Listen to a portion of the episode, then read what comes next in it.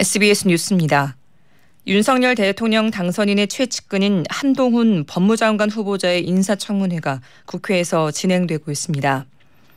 한 후보자는 모두 발언에서부터 지난 3일 민주당 주도로 통과된 검수안박 법안을 작심 비판했습니다. 민주당 의원들은 즉각 사과를 요구하며 한 차례 청문회가 중단되기도 했습니다. 여야가 청문회 시작 4시간 만에 질의에 들어가 그동안 한 후보자에게